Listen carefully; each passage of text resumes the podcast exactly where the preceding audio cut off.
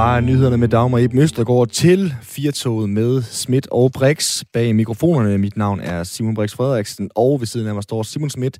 Vi er i dag bestyrer af Firtoget helt frem til klokken 17. Selvfølgelig, Simon, vi skal, ja, kan man sige lidt som før, tale lidt diversitet i den her time. Ja. Hvor vi før talte personer med handicap, som øh, gerne vil have muligheder for at komme to i rummet. Så skal vi i dag tale øh, Pride. Yes. Så skal vi også en tur forbi en verden af tv-programmer. Og de ligner alle sammen lidt det samme. Det er bare noget andet. Der, der er noget konkurrenceelement, og så Ja. kan det handle om alt fra bagværk til strikkeri til, Præcis. til ja. det er bare amatører, der konkurrerer. X-Factor. Bare jo- med kager. nu er der jo Lego. Ja. Lego ja. Jeg har ikke set det. Nej. Har, ikke, har du set det? Jeg har set noget af det, ja. Er det godt? Det er faktisk ret godt. Okay, fedt. Og det, jeg synes, det er mærkeligt, at det er godt. Men det, jeg synes også, det er mærkeligt, at jeg synes, bagdysten var god. altså, på et tidspunkt, så var der jo også det her med, med film. Alle actionfilm, det var øh, Die Hard-opskriften, bare et andet sted.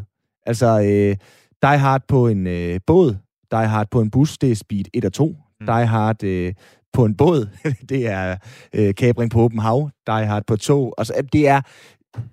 Hvis det fungerer, Ja, ja, Så- det og man kan tjene penge på det, så er det jo bare at gentage, kopiere Ja, og stjæle hele muligheden. Men er det ikke det, vi altid gør? Altså, Jo, jo, jo, jo, jo. Altså, hvem har egentlig en original tanke? Hvad er det? Det kan vi tage en filosofisk snak Ja. om fra nu og så helt indtil klokken 17. Ja. Hvad er originalitet? Hvis vi har lidt tid tilbage, øh, inden den rammer 17, så kan vi tale om det. Simon, du og jeg, vi er journalister, vi lever af research. Jeg ved ikke, om det er decideret research, men jeg støder i hvert fald altid på tallene for coronasmitte i Danmark, der kommer Ja. klokken 14, ligesom rigtig mange andre. Kort og kontant, der har også øh, blevet nævnt det i nyhederne, 988 personer smittet, registreret de seneste 27 timer med coronavirus. Det er baseret på 186.523 PCR-test, bla bla bla, og det svarer til 0,53 procent af de testede har været smittet med covid-19. Det ligger jo det lav, der har gjort det i rigtig lang tid, de her øh, positive procenter på Mm. 0,5 og lidt under. I Goa, i Indien, Ja, der døjer de saftsus med. ja, det må vi sende nogle positive tanker til. Ja, virkelig. Mm. Positive tanker om negative coronaprøver. Ja. 50 procent af de testede i Goa er positive. Det er helt sindssygt. Det er næsten ikke til at fatte. Altså, det, når, man når, jeg, når jeg kigger på, hvor meget det svinger i Danmark fra 0,4% til 0,53%, og ser, ser brrr, gisp, og øh, bare det nu ikke kommer højere op, 50%. Det er jamen det, jeg kan slet ikke øh, sætte mig ind i det. Nu øh, sender vi heldigvis en, øh, en del øh, respiratorer til Indien, men regeringens medicinske eksperter i Indien, de siger, at de i Goa siden april har haft en positiv procent på mellem 40 og 51 procent. Det er ikke til at fatte. Det er fuldstændig fucking sindssygt. Mm. Mm. Altså, det kan jeg nærmest ikke uh, sætte mig. Har du været i Goa? Har, du er sådan en, der har rejst der? Jeg har ikke været i Indien. Det er jo et yndet feriemål for Mm. mm. mange. Var det ikke mest det i 70'erne, hvor man uh, røg noget tjal? Og, Der må øh, jeg være der svar skyldig, okay. men det lyder da hyggeligt. Måske ikke så hyggeligt lige uh, nu. Nej. Vi uh, siger, som du også lige gjorde, Simon, vi sender en venlig tanke til uh, Indien og til uh, Goa i almindelighed, og så kan vi ikke få, få bugt med den forpulede pandemi snart. Her nu, der byder vi sådan set bare hjertelig øh, velkommen indenfor til Firtoget. Du er velkommen til at byde ind, hvis du har noget at sige til os. SMS'en er åben på 1424, og altid dygtige producer Lasse sidder også klar på telefonnummeret 72 30 44 44. Velkommen til Firtoget. Og nu skal vi tale lidt Pride, fordi for at fejre 25-året for den første Copenhagen Pride, så skulle den have haft øh, en år nakken i 2021. Øh, til august er der Copenhagen øh, 2021, en øh, festuge for LGBT+. Og det er en øh, sammensmeltning af den københavnske Pride og Eurogames. Og det skulle have været større end nogensinde, men ja, vi kender sangen. Så kom corona. Mm. Men med denne uges genåbningsplan, så kommer der stadig en Pride øh, i, øh, i København i år. Velkommen til programmet, Benjamin Hansen. Mange tak. Du er næst forperson i Copenhagen 2021. Øh, alle andre, de skal lære ned. Skanderborg Festival, Folkemødet. Øh, men du har sagt til TV2 Løje, at jeres event i år, i hvert fald i den oprindelige form, var 10 gange større end normalt. Øh, hvad er det, der gør, at I stadig kører på for at afholde Pride'en i København, i København om 98 dage? Ja, det nærmer sig, må man sige. Vi, øh, altså for os har vi øh, aldrig set det som en mulighed at aflyse. Det har heller aldrig været en mulighed at udskyde, fordi det her, det er altså World Pride og Eurogames, det er nogle events, der går på tur rundt omkring i verden. Så for os, så øh, vi ville finde en, en løsning. Øh, vi havde håbet på, at øh, politikerne havde fulgt til ekspertgruppens anbefalinger, så vi kunne have et endnu større event. Men da vi har øh, så mange events spredt ud over byen, så øh, er vi helt sikre på, at vi kan gennemføre nogle af tingene, øh, og de fleste af tingene. Og så er der nogle ting, hvor vi nu skal se på zoneopdeling, øh, coronapas osv. Hvorfor er det ikke en mulighed at aflyse? Jamen, selvfølgelig er der altid muligheder at mm. aflyse, men for os er det ikke en mulighed, da vi både skylder det over for, for det miljø, vi kæmper for, Øh, og så er der øh, tre planlagte mega-events i København, hvor vi er et af dem. Øh, det er Euro 2020, det er Tour de France, og så er det Copenhagen 2020 World Pride Eurogames. Så øh, som I kan se på Euro 2020, så er der fundet løsninger med Kulturministeriet, og der håber vi da, at, øh, at de er stillet på at finde løsninger for os også. Men Benjamin, hvorfor vil de ikke kunne forstå i jeres øh, miljø, LGBT øh, plus miljø, hvis I rent faktisk aflyst? Øh, jeg tror set også, at det ville kunne forstå det, men øh, der er ingen grund til at aflyse, når vi, øh, vi har øh, lagt planer øh, de sidste mange måneder for, hvordan vi kan afvikle inden for øh, de forskellige retningslinjer. Vi har lavet flere scenarier, vi kunne planlægge efter. Nu kender vi så de retningslinjer, der er lagt fast for afholdelse i august. Så nu øh, tager vi lige det sidste slutspurt og får indrettet vores planer, så, så det lever op til alle restriktioner. Og så ser vi på øh, zoneopdelinger osv. Øh, så, så for os handler det ikke om uh, spørgsmål om at aflyse. Det handler om, hvordan får vi det bedst muligt ud af det, fordi vi er sikre på, at både LGBT plus miljøet, men også uh, alle københavner og danskere og alle dem, der får mulighed mm. for at rejse til, de virkelig craver uh, et event og craver sammenholdet, som, som vi ved, at vores uh, event kan levere. Men det er jo usikre tider, og I har selv kaldt uh, genopspænding for overforsigtig. Men man kan snakke om, bare fordi man kan inden for nogle restriktioner og sådan opfordringer, sådan, skal man så, altså, kunne I ikke bare tage en kæmpe Pride-revanche i 2022? Øh, Copenhagen Pride i 2022 bliver helt sikkert øh, kæmpestor. Øh, det er der ingen tvivl om.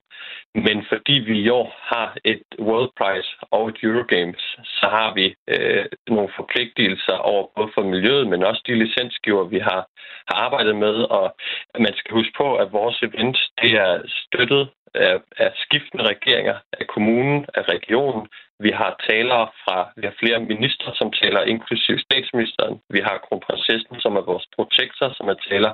Vi har kommissærer rundt fra, fra hele fra hele verden og fra øh, og, og flere ministre fra hele verden. Så det her det handler ikke kun om, at vi er, øh, skal have en parade og skal have nogle koncerter. Det handler om, at vi har et kæmpe, altså Skandinaviens største menneskerettighedsmanifestation nogensinde, hvor vi har debatter, kulturarrangementer, og fordi det er spredt ud over hele byen, så vi har 25 sportsgrene i København og fire i Malmø, dem kan vi øh, inddele og, og adskille, så vi kan leve op til restriktionerne.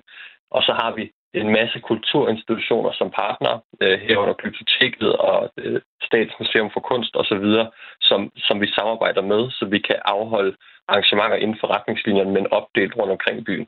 Men undskyld Benjamin, det er vel stadigvæk et spørgsmål, som Simon også sagde lige før, at bare fordi man kan, skal man så. Du taler om forpligtelser. Jeg vil vide med, at der også om et år findes en øh, statsminister i øh, Danmark, og der er også en kronprinsesse, og der er også et øh, uh, forskellige uh, mulighed for at lave et, uh, et kæmpe, kæmpe, kæmpe event der. Hvorfor er det, at, at de her forpligtelser, de er så meget mejslet i sten, at de skal gøre alt det her i 2021?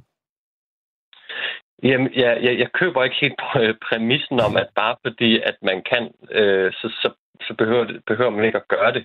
Øh, vi, kan, vi kan levere et event inden for de restriktioner, der vi har fået. Og det betyder jo, at øh, hvis man kan leve op til de restriktioner, der er, så er der jo ingen grund til at aflyse. Altså, kan du på nogen måde få øh, svedige håndflader ved tanken om, om I kan styre øh, så stor en fest, når det kommer til stykket? Øh, ikke svede i håndflader. Jeg ved, vi har travlt øh, de næste øh, tre måneder her indtil afvikling, men vi har et super godt team, som har arbejdet hårdt på at lave, øh, lave et sikkert event for alle deltagere. Vi har et, et sikkerheds- og produktionsteam, som øh, er eksperter i det her. Så, så vi er helt, øh, helt sikre på, at vi kommer til at levere et trygt event for alle deltagere. Men hvordan, tænk, altså, øh, hvordan tænker I, I kan afholde det, øh, så det bliver et event, der spreder sig og flyder over hele byen? Jamen lige nu så øh, er vi i gang med at, øh, at se på de, på de planer, vi har lavet, og så gennemgår vi alle events og venues og øh, områder, vi skal afvikle på, og så laver vi rammer øh, inden for, for, for de restriktioner, vi kender, sådan til hvert område, de øh, kender de rammer, de kan arbejde indenfor, og så, så snart at vores færdige plan ligger klar, så bliver den offentliggjort for alle. Bliver det øh, et rigtig godt Copenhagen 2021? Det bliver et rigtig, rigtig godt Copenhagen 2021. Det lyder godt. Tak fordi du var med. Det var så lidt.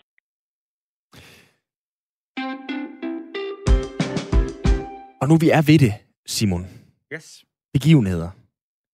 Det var øh, den helt store nyhed i går, det var øh, tryk F5 på øh, computeren, opdatere, og så se, hvad for en festival er nu aflyst. Nu kan vi heldigvis her i øh, Firtoget bringe den øh, glædelige nyhed, at øh, Copenhagen Pride Eurogames, det løber af stablen. For en time siden, der kunne vi fortælle, at øh, der også var et folkemøde på Bornholm, som stadigvæk vil blive folkeligt, bare knap så folkeligt, som det plejer at være i folkemødet på Bornholm. Forstod du det? Ja. Ja, godt. Vi er stadigvæk med. Mm. Så har jeg fundet en, øh, en oversigt. Det er Danmarks Radio, DRDK, der har lavet øh, en oversigt over, her kan du stadigvæk drikke øl og høre musik. Okay. Var det noget med en tur til Hayes over Hørum?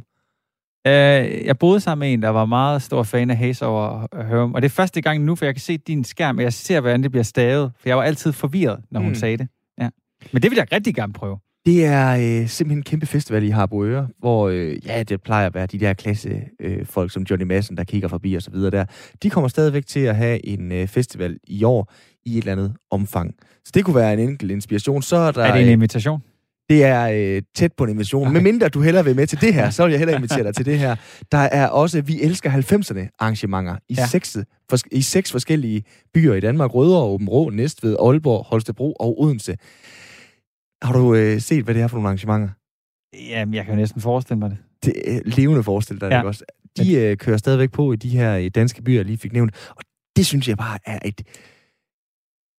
Okay, nu siger det. Halv boglamt koncept. altså, det, det synes jeg virkelig, det er. Og det, jeg synes, det er fedt, at vi kan få en øh, fest. Du har ikke lyst til Dr. Bombay? Nej, det er jo lidt det, jeg ikke har. Altså, det, det er ligesom en, en smoothie kun af one-hit wonders, som de øh, støver sammen, smækker op på en scene, og så siger de, Ah, nu har vi det fedt. Aqua. Så, One okay, hit. Hold op. Okay, hvor mange hits havde Aqua reelt? Nævn to. Øh, Barbie Girl. Ja. Øhm. der var flere. ja, det var der. Kart... Nej, jeg kan ikke huske det. Jamen, det er jo det. øh, Så er der cartoons Ja, og ja, øh, det creamy, Ja. og det, det er jo... Der er altså mange one-hit wonders. Ja. Og så kan man stå der i en bar, og så skåle, så kan man synge. Man kan selvfølgelig synge med på dem alle sammen. Det er jo selvfølgelig en kæmpe fordel der. Så er der et væld af andre muligheder, som du måske hellere vil have. Der er Tomorrow Festival 3. og 4. september i København. Jeg kunne se Alive Festival på listen. Øh, det, det, den var lidt længere nede. Den, øh, den kunne jeg godt finde på. Skive Festival 2. til 4. september. Uh. Så er det måske... Der er vi jo hen i efterårsmåneden. Der kan jo godt være uldne sokker og så videre der. Golden Days, september også i København. De fleste gør jo, som øh, vi har hørt øh, før, de skubber det ligesom til, at der er mulighed for at få flest mulige mennesker. Altså efter øh, 1. august, der er Fanø Vesterland, Uhørt Festival, der er Strøm Festival i København også. Hillerød kører også på med New Note og så videre. Så der er muligheder for at komme afsted. Copenhagen Jazz Festival kører også på. Det bliver bare ikke det samme, gør det det, Simon? Det gør det sgu nok ikke. så er det godt, at vi kan sætte os hjemme foran øh, flimmerkassen og så se et godt tv-program.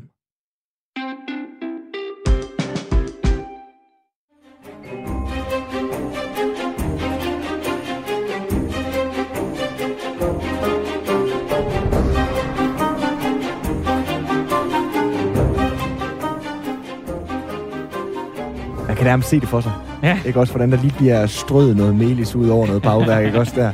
Og der er nogen, der måske er ved at få en mus til at skille. Er det ikke den, der altid skiller? En lavkage, der braser. Ja, et eller oha. det er bøvlet. Det øh, er selvfølgelig øh, lyd fra øh, den store øh, bagdysk, vi lige øh, bruger til at slå øh, temaet an. Vi kunne også have talt, taget lyden fra Lego Masters, fordi det er jo også et tv-program, som lige nu går sin sejrsgang, og det er en slags bagedyst eller X-Factor, bare med Lego. Du har ikke set det. Jeg har ikke set det. Tag et kig på det. Har du bygget altså, med Lego, da du har knægt? Det har jeg da. Ja. Altså, Lego og konkurrenceelement, det lyder da rigtig godt. Som sagt, så er det altså gået hen og blevet en uh, succes over på TV2, men det falder jo sådan i tråd med den her stribe af mærkværdige, i hvert fald hvis man sådan læser opdraget, Simon, programmer, hvor amatører konkurrerer i nischer. Mm. Lige disse år, der har vi på dansk tv set, uh, ja, nu siger jeg det, X-Factor bare med baning, den store bagedyst, som vi lige ja. har hørt. Det kunne være X-Factor med strikning, det er den store strikkedyst. Ja, det findes. Der er uh, en slags X-Factor med Gartner, som er de grønneste fingre. Så er der X-Factor med madlavning, Masterchef og X-Factor med møbler, som er Danmarks næste klassiker, hvor de skal mm. lave møbler. Hvor mange af dem her har du set? Jeg, øh, jeg har set øh, Den Store Baglyst, som jeg synes er et, øh, et rigtig godt program øh, at se sammen med andre. Jeg har faktisk prøvet at se det alene. Det fungerede ikke for mig. øh, der sad jeg bare og kiggede min øh, telefon og scrollede nyheder. Øh, det synes jeg fungerer. Øh, så har jeg også set øh, det der den næste... Øh, jeg har set den næste portrætmaler. Den nævnte du ikke. Den har jeg set. Den er der også. Den næste klassiker har jeg måske set lidt af. Og så øh, har jeg set lidt øh, De Grønneste Fingre. Har du siddet og taget dig i at tænke over, hvorfor er det, jeg ser det her? Ja, rigtig meget. I særdeleshed med, den, øh, med den store bagdyst. Ja. For jeg har været meget fascineret af, hvordan at sådan et program det startede med at blive sendt om onsdagen, kan jeg huske. Mm. Så det passede med, at øh, jeg var til, til fodboldtræning, mens min, øh, min kæreste så det. Ja. Og så når jeg kom hjem, kunne jeg lige se, hvem der røg ud, og se, øh, hvem der vandt. Og det var jeg jo lidt ligeglad med. Men det, det passede med, det var cirka, da jeg kom hjem. Mm. Og så blev det jo lige pludselig rykket til bedste sendetid ja. lørdag kl. 8, og det er vanvittigt, at der på Danmarks Radio er, du ved, et program om bagværk i bedste sendetid. Uh, og, Prøv at sagt det for 10 år siden. Ja, og jeg vil sige, nu hørte vi lige noget musik, og jeg har også hørt andre udtalelser om det. Jeg tror, at musikken og dramaturgien har meget med det at gøre, mm. så kunne det egentlig være nok så meget andet end bagværk. Ja, fordi... Men vi er jo glade for, for bagværk i, altså i Danmark. Men det men, er vi jo, ja. men, men jeg kan jo ikke, jeg kan, jeg kan jo ikke i nærheden af at kunne bage det der, og så har jeg nogle gange nogen, der har forsøgt at bage noget der, så godt smager det en heller ikke, men det ja. ser flot ud og så videre der. Jeg sidder jo og tænker, når man laver mad på tv, så skal det være opdraget, at det er noget, man kan lave derhjemme selv. Det var det, jeg troede. Men så er det jo simpelthen gået hen og blevet nærmest Danmarks største tv-succes, den store ja. bagdyst. Så til at rydde op i det, Simon, ja. der skal vi have et klogt hoved med. Det synes jeg. Niels Lindberg, velkommen til. Tusind tak. Jeg er meget smiret. det er godt. Det kan være, det falder fuldstændig til jorden som en kage lige om lidt, når du begynder at tale. Niels, du er redaktør på øh, DR øh, Ramachan, og så har du i 10 år kigget på og indkøbt koncepter til, øh, til hele Norden og holder hvert år i øvrigt også et oplæg for hele den danske tv-branche med den her What the Fuck-session, hvor du præsenterer alverdens mærkelige tv-koncepter. Nils Potter, kager, møbler, nu også Levo. Hvad kan man ikke lave en tv-reality-konkurrence med? Jamen, der, der, altså, der findes ikke noget. Så, altså, jeg tror, efter mine øh, 10 år, hvor jeg har gået og fundet øh, tv-idéer rundt omkring i hele verden, der kan jeg bare se, at det stopper ikke, det her. Altså, der, øh, vi løber aldrig tør for idéer, som vi kan konkurrere i øh, på den her livsstilsagtige måde. Og altså, til at starte med, så var der jo ikke særlig mange, der troede på den store bagedyst.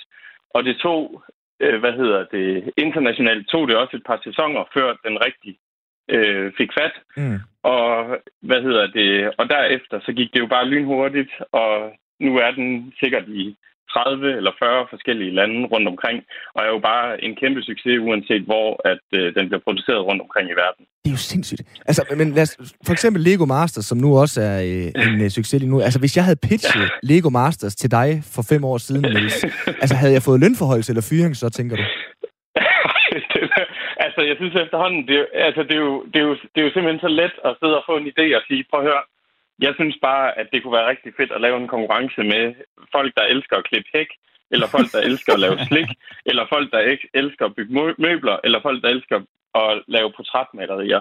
Alt i det her, det handler om, hvordan det ligesom er eksekveret, og hvor meget tv-kærlighed det ligesom øh, får. Og jeg tror, altså som seer, så sidder du derhjemme, og i virkeligheden, du sidder og elsker at gøre dig til eksperter, altså eksperter over noget, du ligesom kan sidde og følge med med med i, og de her konkurrencer, de er bare mega godt. Altså dem, der er allerbedst fortalt, det er dem, der efterlader seeren på en måde, hvor man får lidt personligt drama og lærer nogle gode øh, personligheder at kende, øh, og så samtidig sidde, kan sidde og kloge sig på, om hvem der ligesom gør det godt og skidt, alt efter hvad vi ligesom ser i, i køkkenet, eller i værkstedet, eller i atelieret, eller nu så også i, i Lego-studiet. Ja, fordi idioten bag den her mikrofon, Niels. Altså, jeg sidder jo og tænker, det handler om interesse. Jeg er også selv ivrig uh, Lego-bygger, det uh, ved jeg, det er der kammerater, der lytter med, der kan skrive under på. Men jeg ja. må jo være ærlig at sige, at jeg er jo knap så strikke- eller bageinteresseret. Men hvad er det alligevel, der gør, at jeg og rigtig mange andre gider at se folk, der bager? Det, altså det, øh, hvad hedder det, jeg, jeg synes, altså hvis jeg vidste det, så øh, lavede jeg et eller andet i dag, fordi så er jeg blevet rigtig rig. Men, men, øh, men, der, men der er helt klart noget i øh, de emner, man ligesom går ind i. Hvis du tænker på bagdysten, så altså en rigtig stor del af den proces handler om usikkerheden fra, at der ryger en bageplade i ovnen, til at den ligesom kommer ud. Øh, fordi så kan alt ske, og du kan ikke gøre noget som menneske. Og så har vi nogle mesterværker, hvor man jo ligesom prøver at sætte alt på spidsen i, at der skal bages, og der skal skabes, og der skal sprøjtes, og der skal øh, glaseres og alt muligt, øh, som jo, altså hvor man ligesom inddrager en masse elementer i det. Øh, og det, det, er jo, det, er jo, det bor jo meget i det program. Jeg tror, altså Lego Masters bor jo meget i en mega fed fankultur, og en fascination af, hvad der egentlig kan komme ud af de her brikker, og hvor vilde de her fans i virkeligheden er. Øhm, og ja, altså, så opskriften, øh, den er sgu svær at finde i det. Jeg tror, det handler om det rigtige emne, og øh, nogle mega gode deltagere, og så ligesom at give det, give det nok kærlighed til, at det, er, at det er sjovt at se på, og det er Lego Masters bare. Altså, øh, det er bare en fed niche, de ligesom har fundet i det. Hvor meget handler det om produktionen, indpakning? Altså nu som øh, min kære medvært Simon Schmidt sagde lige før, altså han har læst øh, ja. og hørt om det her med især musikken, som vi også lige startede med at spille fra Bagedysten. Altså hvor stor en rolle spiller det? Jamen, det har en, det har en kæmpe, det, altså, det, det har en kæmpe betydning. Jeg tror, Bagdysten er jo en af de sådan livsstilskonkurrencer, som for alvor har været nailet øh, fra starten. Der er mange af de her formater, sådan som Masterchef, der har eksisteret i enormt mange år, og i øvrigt også har været på skærmen øh, i Danmark, øh, hvor på TV3, hvor jeg tror, det hed Mesterkokkene, mm. og var med Bo Bæk for mange år siden. Og så, det var egentlig den øh, form, som øh, formatet er udviklet i øh, til det amerikanske og engelske marked. Og så det, der sker internationalt, det er jo, at de her formater, de rejser rundt, og så er der en eller anden producent, tv-producent, der får en god idé, og tænker, prøv at høre, nu tænker vi øh, det her, i det her tilfælde med Masterchef, der er det i Australien, hvor der er en, der tænker, prøv at høre, det her det vil være mega fedt at fortælle Masterchef, ligesom vi fortæller X-Factor. Øhm, og det gjorde udfaldet for Masterchef, og det er det, der gør, at Masterchef ser ud på den måde, som, øh, som det gør i dag.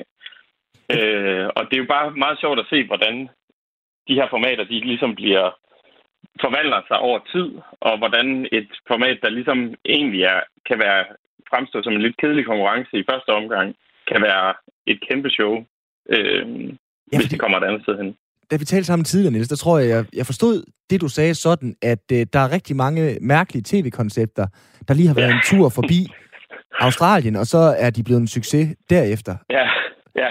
Hvad kan de dernede? Ja. Jamen, altså, i, altså australierne især er sindssygt dygtige til livsstilskonkurrencerne. Og det, det er jo ligesom både Masterchef og Lego Masters, som, hvor de har været, bare været rigtig gode til at tænke det i en meget høj produktionskvalitet, og tænke, at vi fortæller Øh, vi fortæller de her livsstilskonkurrencer, som man ellers ville se øh, måske en hverdag kl. 8, øh, og derfor har sådan en særlig tone for det. Øh, her hjemme i Danmark, så tænker de, vi fortæller det her som det vildeste underholdningsshow. Og det er det, der bare gør, at øh, det føles anderledes. Det føles mere som, øh, som noget, du ligesom har lyst til at se sammen med familien. Og jeg tror også, øh, Simon sagde, at øh, det var sjovt at sidde og se med andre, men det er, det er det jo også. Og det er jo også derfor, at, øh, at det ender med at gå så godt for både Bagdysten lørdag aften og for øh, Lego Masters, der lige nu ligger fredag aften. Det er Hvad? fordi, det er fedt at se sammen, og fordi det har en underholdningsfølelse. Hvad er det mærkeligste koncept, du selv har været med til at købe ind? Øh, Ja, og det er et godt, det er et godt spørgsmål. øh, hvad pokker har det været? Jo, altså, det, som der har været på i Danmark, der købte jeg noget, der hed Release the Hounds, som kørte på TV3 i en sæson, der hed Slip Køderne løs.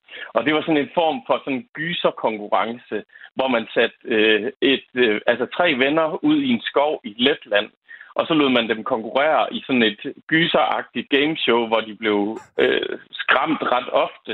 Og så det, der skete, det var, at de ligesom skulle finde nogle, øh, jeg tror, de skulle finde nogle forskellige nøgler for at komme ud af de her udfordringer. Og så det, der var helt vildt fedt ved det, det var, at til sidst, når de ligesom var kommet ud, kommet igennem de her tre udfordringer, så blev de sat ind på en kæmpe stor løbebane, og så sagde, havde de opsamlet nogle penge i en eller anden pengepulje. Og så blev der, kom der en vært ind og sagde, hvis I når hegnet, der ligger 300 meter ned for enden af den her løbebane, så er pengene jeres. Øh, men det der ved det, det er, at lige om lidt, så slipper vi tre chefer hunden løs. Og hvis de får jer, inden I rammer hegnet, øh, så får I ikke nogen penge med hjem. Det er klasse. Og det, det, det kørte dog kun én sæson. Men det er, alligevel, det er alligevel noget af det skøreste, som jeg har på herhjemme. Jamen, vi, den... Og hvis man ligesom kigger ud i verden, så er der, altså så lige nu, så sker der noget ret interessant, fordi øh, for et par år tilbage, der kom der i et koreansk øh, sådan underholdningsshow, til, der, der, der kørte derovre, øhm, som øh, kom på markedet, og jeg kan huske, hvad hedder det, der er sådan en stor tv-messe i, i Cannes, hvor man ligesom tilbyder de her formater til hele branchen, og folk de rynkede lidt på næsen af det og sådan noget. Det, det var et underholdningsshow, hvor kendte de skulle klædes ud i de mest obskure kostymer. Øh, og jeg kan huske en, en lille bid fra det første program, hvor der var en, der sad og havde sådan en, et østers kostyme på, og sang en eller anden øh, meatloaf-agtig sjæler. Øh, og, og konceptet er så, at en sanger bliver ligesom klædt ud, en kendt sanger bliver klædt ud, og så et dommerpanel, der skal gætte sig frem til, hvem der er inde i kostymet. Så det er sådan lidt stjerne for en aften møder, kender du typen. Egentlig meget sådan public service og DR-agtigt. øhm, Hvorfor er det ikke røget her... til Danmark endnu?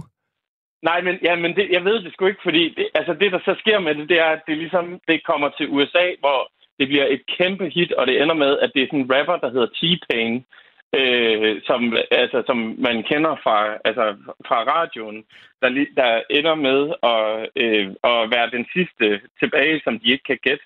Og grunden til, at de ikke kan gætte ham, det er, at han har baseret hele sin karriere, eller som lytter, har du stort set kun hørt ham synge igennem en, en vocoder. Så du har reelt set ikke hørt den her finalist synge før. Øh, og det synes jeg jo er ret genialt. Og efter det så har været i USA, så dukker det op i England, hvor det bare altså smadrer konkurrencen. Og der står bare de her sådan en fyr i et vikingekostyme, øh, hvad hedder det, en eller anden rumprinsesse og sådan noget. Og hvis man ligesom ser på plakaten, så ser det bare helt vildt ud. Øhm, jeg tror, herhjemme kan man se det amerikanske og det engelske på, på TV2 Play. Men det kommer til England og altså smadrer alle de andre gameshows eller underholdningsshows, der ligger i weekenderne, og har for nylig gået ud både i Sverige og Norge, hvor det har, har slået rekorder.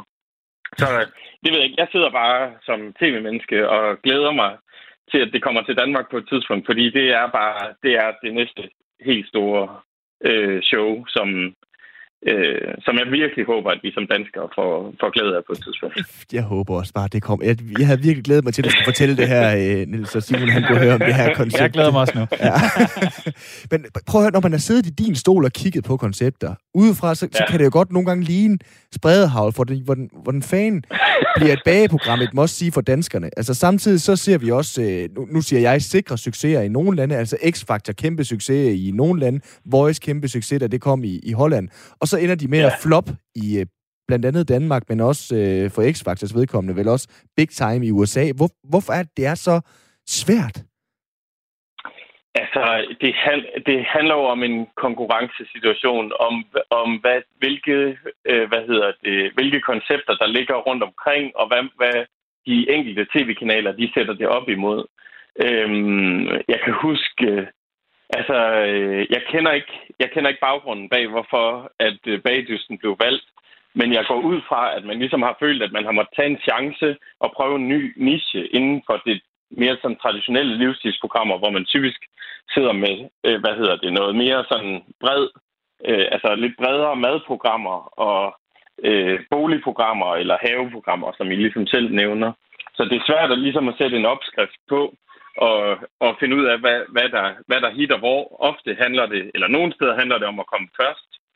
Øh, Voice er et eksempel på et format, der er gået ud i verden, som alle dem, alle de kanaler, der ikke fik X-Factor, de ligesom måtte gå ud og købe, fordi det var, øh, det var det bedste alternativ. Og nogle steder, der vandt Voice, og andre steder, der vandt X-Factor. Det er sgu svært at kloge sig på. Altså. Niels Lindenberg, tusind tak, fordi du øh, gad at være med.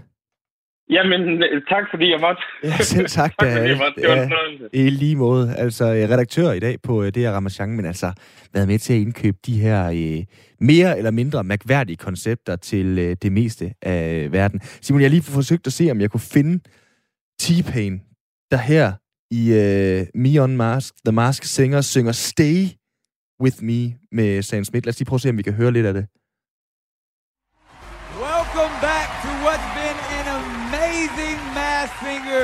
Hvordan synes du, det ser ud? Altså, det, det er simpelthen et menneske, der er klædt fuldstændig mærkværdigt ud. Og så skal han i gang med at synge på et tidspunkt. Is the king of Who are you?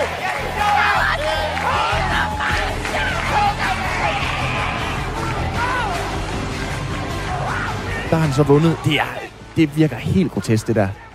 Det, øh, kostymet er jo en eller anden blanding mellem øh, en af karaktererne fra Disney-filmen Monsters Inc. og ja. den der amerikanske børnebog Where the Wild Things Are. Ja, og så synger han altså Stay With Me.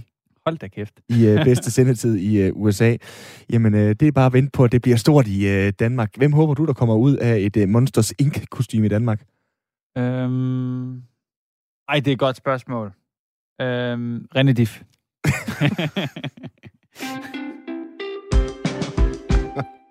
Nå, vi går øh, let og elegant videre til noget helt andet, Simon, fordi øh, Danmark, de er forsvarende VM dobbelte verdensmestre i øvrigt, og øh, i øvrigt også øh, olympiske mestre i herrehåndbold.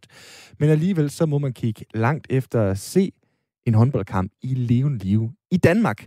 Håndbolden er nemlig ikke med i den seneste genåbningsaftale, selvom øh, man altså kan komme ind og se Superliga-fodbold udenfor med den øh, øh, ja, døbte Superliga-ordning. Det tog øh, de fat i, øh, i Radio 4 morgen i morges, fordi øh, det undrer Morten Mølholm, som er direktør i Danmarks Idrætsforbund. Jamen, vi er rigtig, rigtig forundret over, at vi ikke har fået åbnet op for, for tilskuere til, til, til sport, øh, ud over fodbold, der var åbnet op i forvejen. Øh, det lå klart i anbefalingerne fra den ekspertgruppe, der var nedsat, og alligevel øh, vælger man i de politiske forhandlinger og, og udelukke sporten, og, og så tage alle øvrige kulturaktiviteter med. Det er vi ja, vi er nærmest voldløse over det. Øh, normalt er det sådan med ekspertgrupper, når der sidder sundhedseksperter, så plejer de at være noget strammere end politikerne, og her har det været øh, helt omvendt.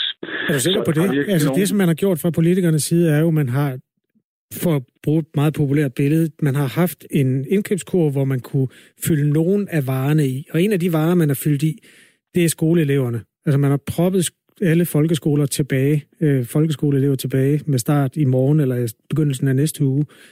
Og, og man kender ikke omfanget af, hvad det kommer til at betyde. Og så er der simpelthen nogle andre ting, som der ikke har været plads til i indkøbskurven. Kan du ikke anerkende det?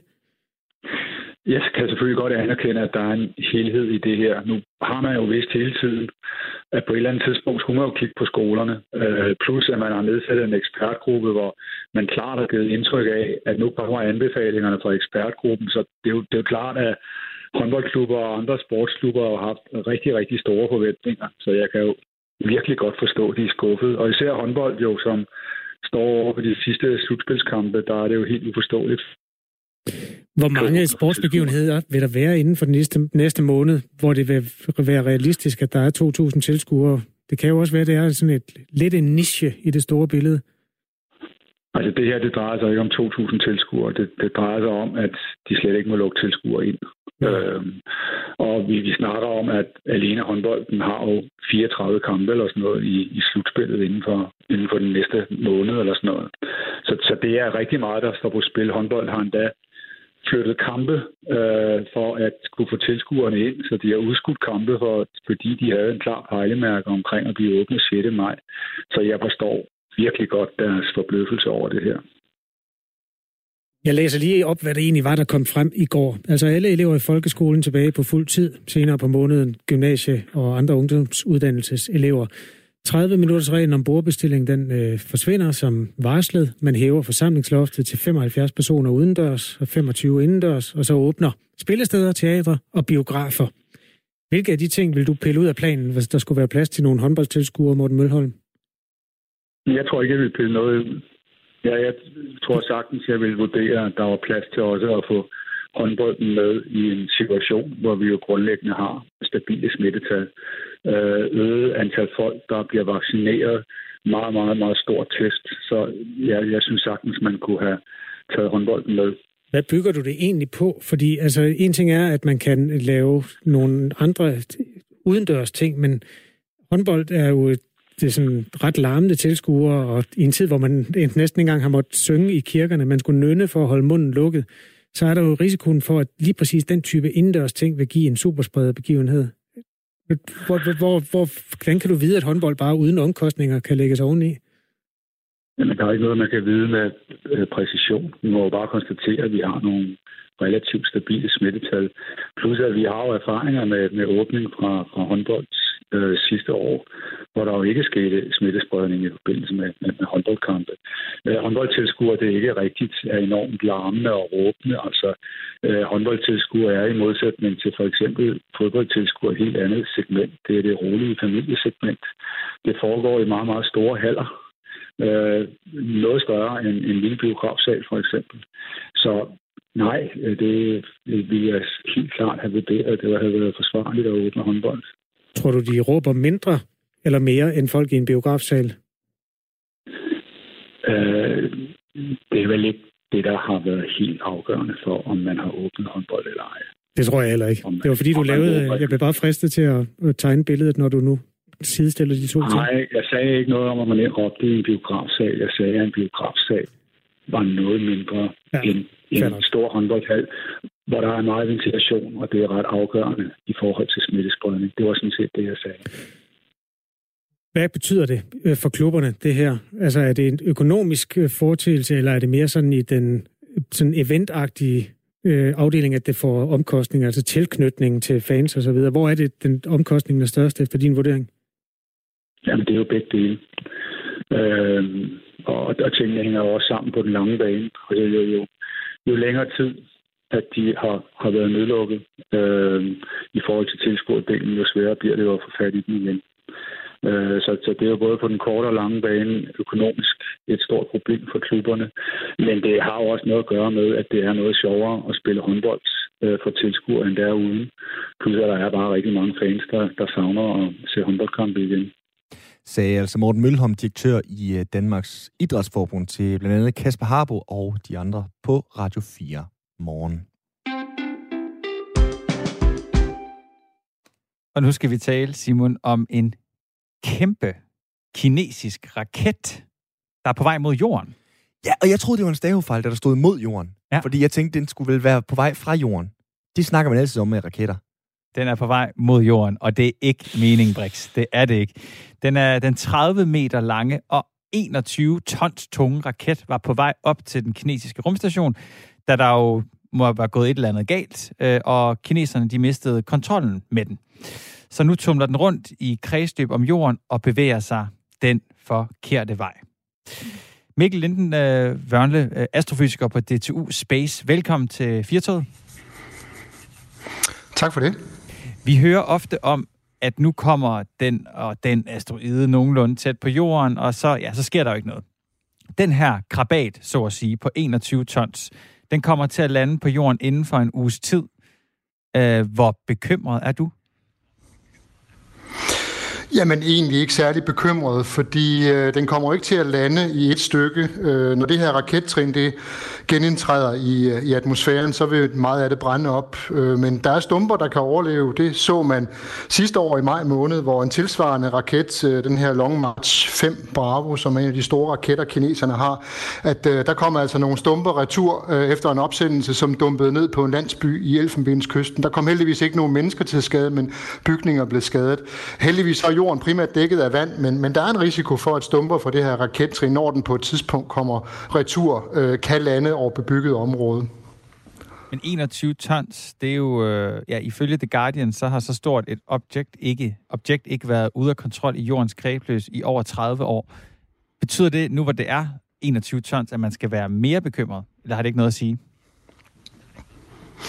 Jo, selvfølgelig har det noget at sige. Jo større masse du har med at gøre, jo større sandsynlighed er der også for, at stumper de vil overleve turen ned gennem atmosfæren. Det vil selvfølgelig være særligt de stumper af sådan et rakettrin, der er modstandsdygtige over for varme, altså metaller som, som rustfrit stål og titan og sådan noget, er mere modstandsdygtige end aluminium, som, som jo vil, vil, vil smelte på vej ned.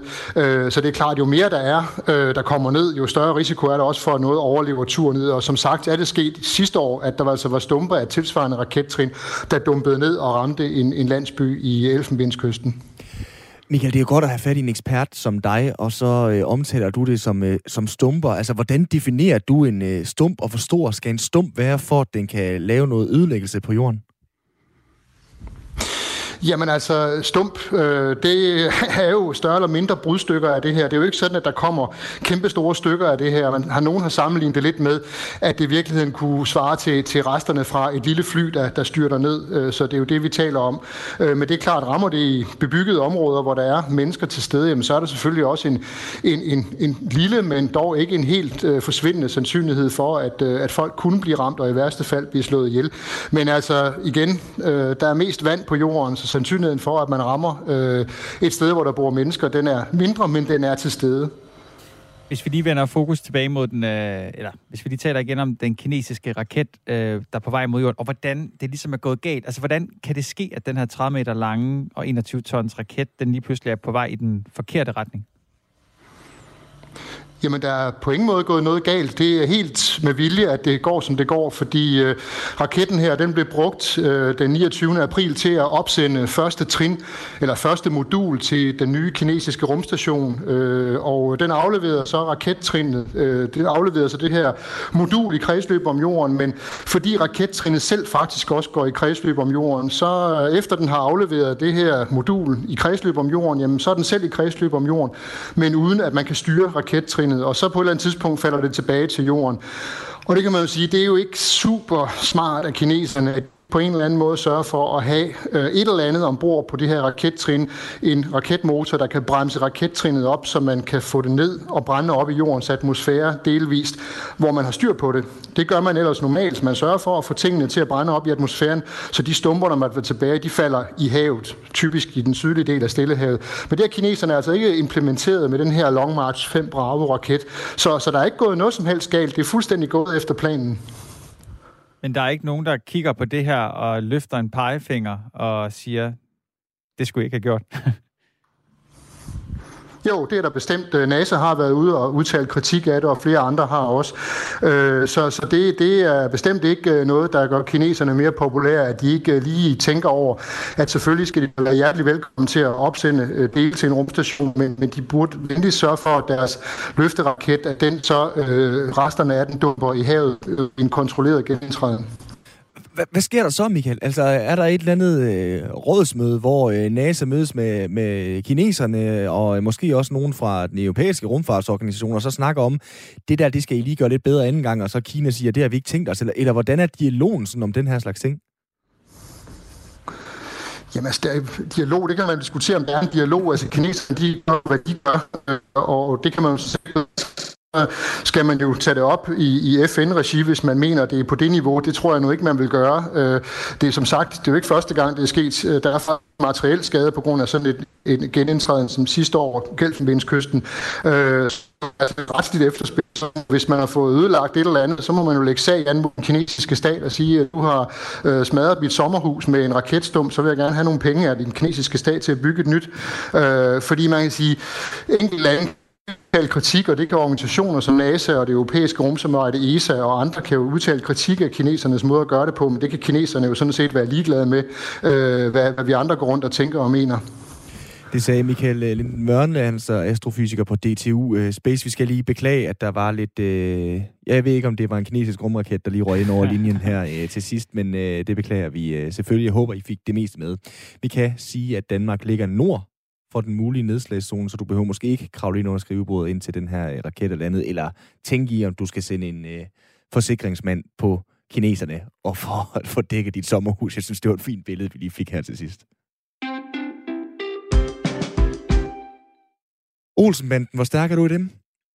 Jeg vil sige, jeg er, øh, jeg er fan. Du er fan? Jeg er fan, men jeg ved ikke, hvor stærk jeg er. Okay. Ja. Hvor stærk er din nationale fæderlandsfølelse så, Simon?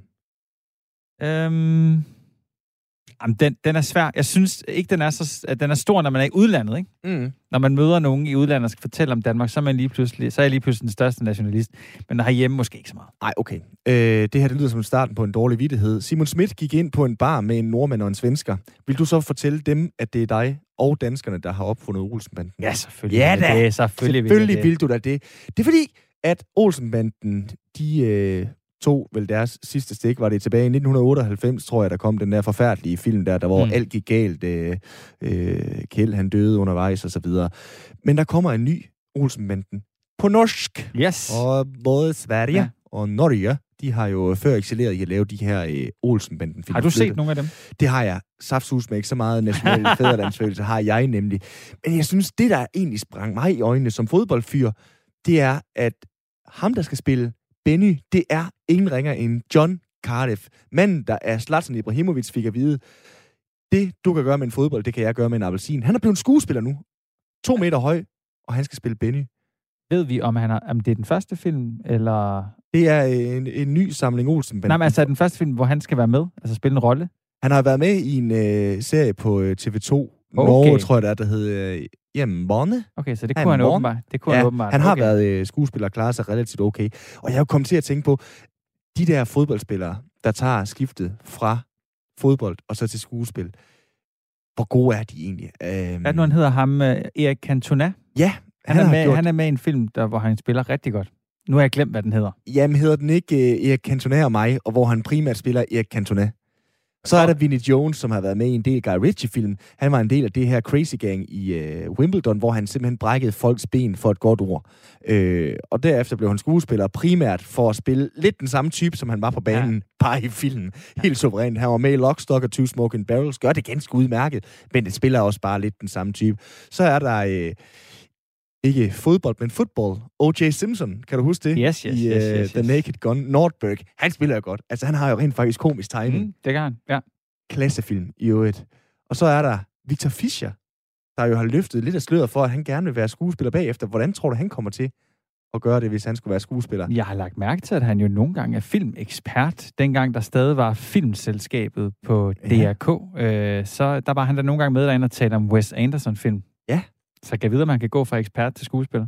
Og så er der jo sikkert nogle øh, onde tunger derude, der vil sige, jamen han er da så småt i gang, må vi sige, sådan som han ligger og vrider sig på øh, banen. Jeg synes, det kunne være sjovt med en øh, dansk fodboldspiller, som øh, rent faktisk var med i en film om, hvem der skulle spille. Det kunne være Jannik Vestergaard i Southampton. Kunne han ikke godt spille Benny i den danske fodbold? Sagtens. Godt bud. Den er her medgivet videre. Tidligere i dag, der er faktisk den første historie, der talte vi om, øh, om folkemødet. Mm-hmm. Ja, og vi, var, vi snakkede med Camilla Laudrup øh, og Ane Kortsen. Mm. Og der var, kom faktisk en lytter ind, som virkelig nåede at få med, men det vil vi da gerne nå nu. Velkommen til, øh, til programmet, Michael. Hej med jer to. Hvad synes du og... om øh, folkemødet? Jamen altså, jeg, jeg, jeg, jeg trækker jo noget på smilebånden og Anne Kortsen, og, og det er jo klart, hun er, hun er jo, og sagt med smil på læben, hun er lidt, lidt, lidt den elitære ende, er den lidt højpænde ende. Altså, jeg tænker lige, øh, jeg har en fortid i kommunikationsbranchen og så videre, og så videre, så jeg ved jo godt, hvor stor slåskamp det er om at komme med til folkemødet, fordi det er jo en elitær Roskilde Festival. Altså, lad os nu lige også være ærlige og sige, hvad det er. Øh, jeg synes, der er rigtig meget om, hvad det ikke er. altså, det er fint at netrykke, og, og jeg har så stor respekt for, at man mødes og så videre, og så videre, men man skal også lige have det med i mente, at det er det sted, hvor, hvor den politiske elite, øh, presseelite og så videre, så videre, de lige har skuldrene nede og, og får et par ekstra øl og så videre. Altså, det er ikke der, øh, tror jeg, de helt store beslutninger alligevel bliver taget. Men, øh, men, men, men alt respekt for det, og, og, og det skal man også bare nyde og have det godt. Det er sgu ikke, fordi jeg har ondt i røven over det. Men lad os nu lige snakke om, hvad... Jeg, jeg, det faldt mig bare lidt for hjertet. Der blev bare ikke nævnt, at der sker også ting der. Så du køber ikke, når Ane Kortsen siger, at der er jo altså mange andre mennesker, siger hun, end, uh, end journalister, der networker og tjener mange penge? Ikke så mange. Altså, det, det, det, har jeg, det har jeg det sgu lidt svært med. Det har jeg lidt frem med. Det vil jeg gerne debattere med Anne Korsen. uh, fordi, fordi der er godt nok andre facetter uh, af det her. Og, og, og igen tilbage til, alle skal skulle have lov til at have et frirum, men, mm. og det er sgu fedt. Altså, kom til folkemøder og få betalt at være på arbejde, og så stadig gå på festival, og det, og det er okay. Det er sådan, det er. Der er ingen, der kører rundt derovre. Der er ikke noget sprit, et eller andet. Men det er sgu en fest. Altså, det, det, det er det. det. Det skal vi huske. Har du selv været på folkemøde, Michael? Ja. Og hvordan synes du, det var? Sjovt. altså, jeg, jeg har havde ondt i hovedet en uge efter. og, og sådan er det bare. Altså, lad os da endelig kalde en spade for en spade, ikke? Og øh, det firma, jeg var i for, for, for, for et stykke tid siden, øh, pressechefen, i det firma ville jo, da, altså, vi har altid en konkurrence om, hvem der skulle afsted. så det, det er pisse sjovt. Og det er også spændende, og der bliver også sagt ting, der siger. Der bliver også netrykket, men der bliver fanden film og også drukket noget rigtig dejligt chablis og, og, og nogle bajer og hvad ved jeg. Skal du afsted i år så? Skal du være en af dem, nej. der er nej, virkelig nej, knokler? Nej, nej, Okay. Slet ikke. Det gider ikke hovedpine. Slet, slet. nej, det er ikke så meget det, men altså, det, det bliver, der bliver sgu, øh, der bliver ved kø ved billetautomaten. Han har sagt, at nej, nej, nej, det gider jeg slet ikke, det der.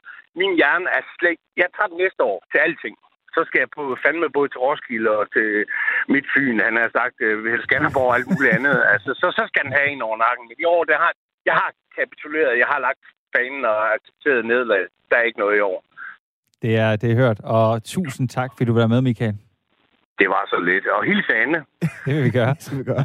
Hej. Det var lige før han selv skulle gøre det næste år, ja. når de begge to skal afsted til uh, folkemødet, den gode Michael. Tusind det var, tak. Det var en debat, jeg gerne vil se med ja, de to. det vil jeg ja. virkelig også gerne. Kan vide, hvad de skulle have i honorar for det? Ja. Anne Kortsen nok lidt dyrere end Michael. Det er bare mit gæt. Jeg tror, Michael vil insistere ja. på at få lige så meget smagende. Ja, det tænker jeg også. Uh, Simon, der er ikke uh, forfærdeligt meget fire tog tilbage for Desværre. i dag. Desværre. Vi er kommet vidt omkring. Det må man Fra sige. uh, folkemødet til Olsenbanden på uh, norsk. Der er en af vores lyttere, Ulrik, der faktisk har set et enkelt afsnit af den svenske udgave Olsenbanden, som han kalder Så Ringe. Så det er især med en anbefaling, som ikke er givet videre. Ja. Hold dig fra de øh, norske og øh, svenske pandanger til Olsenbanden og se et stykke med Ove Sprogø og Benny og Kjeld, Morten Grundvald og øh, Paul Bundgaard.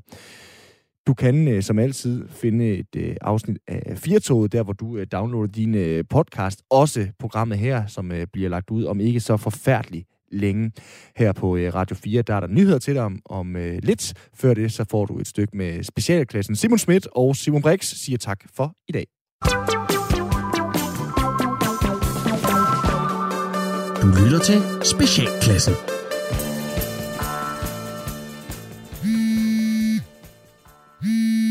Ja, det er Jonas. Hej Jonas, det er Helle nede fra Bamsestuen. Hej Helle. Uh, alt okay? Øh, jeg ringer bare lige for at gøre dig opmærksom på, at vi har været en hel del ude i regnen i dag. Nå, hyggeligt. Og Lukas Emil har virkelig haft det sjovt med at hoppe i vandpytter. Ej, hvor er det fedt. At det der er herligt. ja, ja. Ja. Og, og, så, og så alligevel ikke. Nå. Nej. Nej. Ikke, ikke, ikke, når hans regn, ikke når hans regntøj ikke er vandtæt. Men er det ikke det? Nej, det er det ikke. så han var helt pjaskået, da vi kom ind igen. Åh, oh, for pokker. Nå, det er fordi, det, det er noget, vi har arvet, så øh, ja, det vidste jeg sgu ikke lige. Nå, okay. Nå, det er arvet. Ja. Ja, mm-hmm. men det er altså ikke vandtæt. Nej, øh, det er noget møg. Så må, jeg, så må jeg bare ud og købe noget nyt. Ja, for det dur ikke, det der. Nej, nej det kan jeg godt se. Hans bukser, de er helt våde. Ja, okay. Ja. Ja. Og så, så, så, så står vi jo der. Ja. Og så skal jeg jo til at skifte alt. Ja, jamen det, det, det er jo sådan, ja. Øh, men som sagt, det er noget, vi har arvet, så øh, jeg, jeg får det bare skiftet ud. Ja. Ja. Og så er det faktisk meget godt, hvis du lige får købt noget nyt, ikke? Ja. Fordi der, der, der er jo grænser for, hvor længe sådan et sæt regntøj det kan holde. Ja. Og ja, det er jo også, det er jo faktisk også lige den, præcis derfor, vi får børnepenge, ikke også? Til at købe nyt tøj til ungerne. Ja, jamen jeg, jeg er helt med, Helle. Ja, fordi der er mange folk, der tror, at de der penge, de er til, de er til hyggeture eller børneopsparing, men det er faktisk for, at vi kan Ja. give børnene det, de Ja. har brug for. Ja, ja, det er også fuldstændig rigtigt. og Jeg skal nok få købt noget nyt. For Lukas Emil, han synes jo, det er rigtig sjovt at have vandbytter. Ja. Så er det jo synd, hvis ikke han kan få lov til det mere. Ja, men jeg skal nok få købt noget nyt regntøj. Ja, okay, ja, ja. det var jo heller ikke sådan ment, herregud. Okay. Men jeg vil da bare selv ønske at få at vide, hvis min Camille gik rundt og var våd, fordi hendes regntøj, det var alt for gammelt. Ja. Men altså, Jonas, hvad ved jeg? Ikke også? Jeg er jo bare pædagog.